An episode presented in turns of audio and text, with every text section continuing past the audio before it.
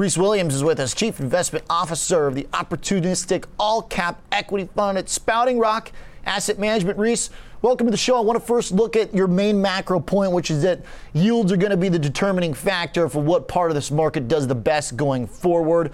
Explain that thesis to us.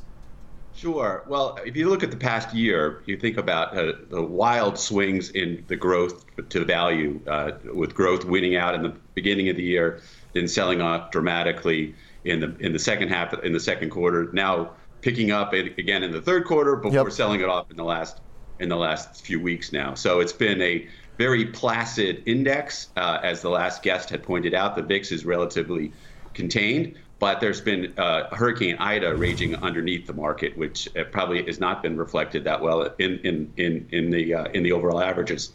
So I guess I'd like to uh, really focus on companies that can do well in in, in e- if either interest rates go to one point two or also potentially one point seven uh, uh, t- twelve months from now, because frankly, those th- that interest rate is is going to be what determines which stocks do. Which style wins out. Mm-hmm. Uh, currently, with this re- re- most recent C P I number, people are feeling a little bit better that inflation may be somewhat contained. However, it's just one month, and I potentially there could be some revisions because it does it does appear that uh, there's absolutely more inflation in the economy than the C P I number in August picked up. Reese, what do you make of the fact we've got yields diving today? One could argue reflecting that transitory inflation. But markets under pressure as well, because there's a lot of hyper focus on inflation as being the main risk point.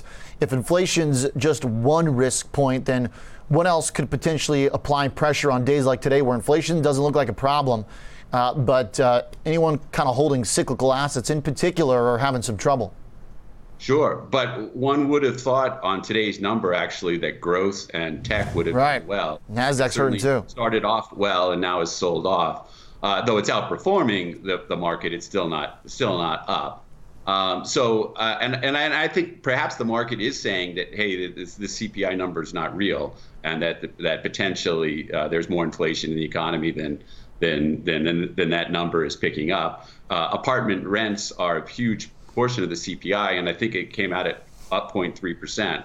I, I don't know what um, city in the U S it's up zero point three percent. If you talk to one of the areas I wanted to mention today was REITs and how attractive they are. I mean, the apartment REITs are, are being able to raise rents like they never have before. So I think there's uh, you know potentially some uh, you know opportunities there with a very low interest rate environment and the ability to have pricing power.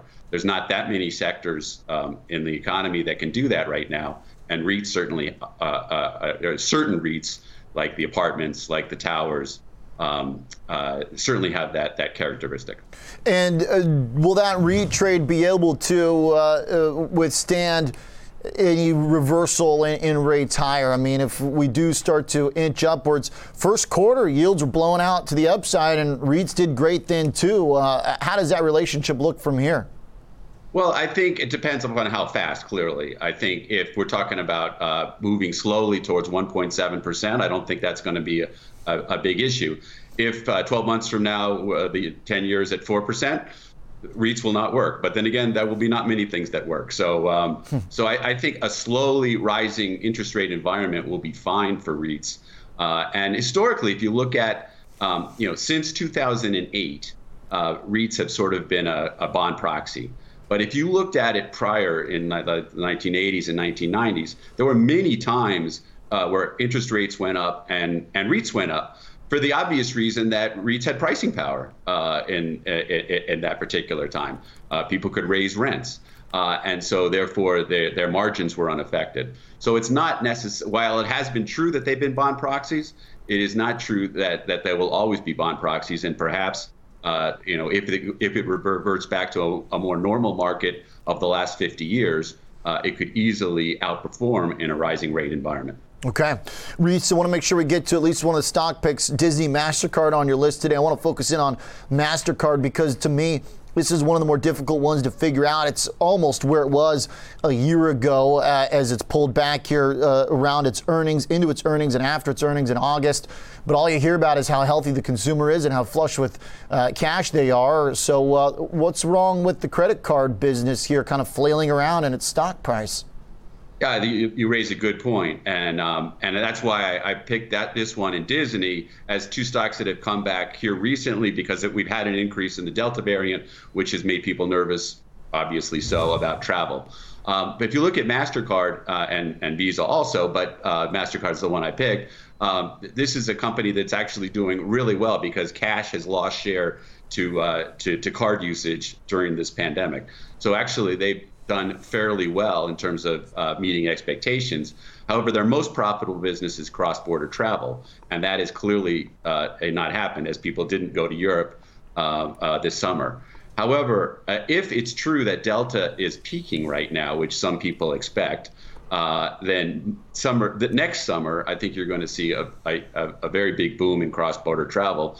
That will be uh, to their benefit. And to, to your point, the stock's done nothing for a year. So it has it has some secular growth elements, which I like and which growth managers like, but it also has some value recovery uh, elements like this cross-border travel.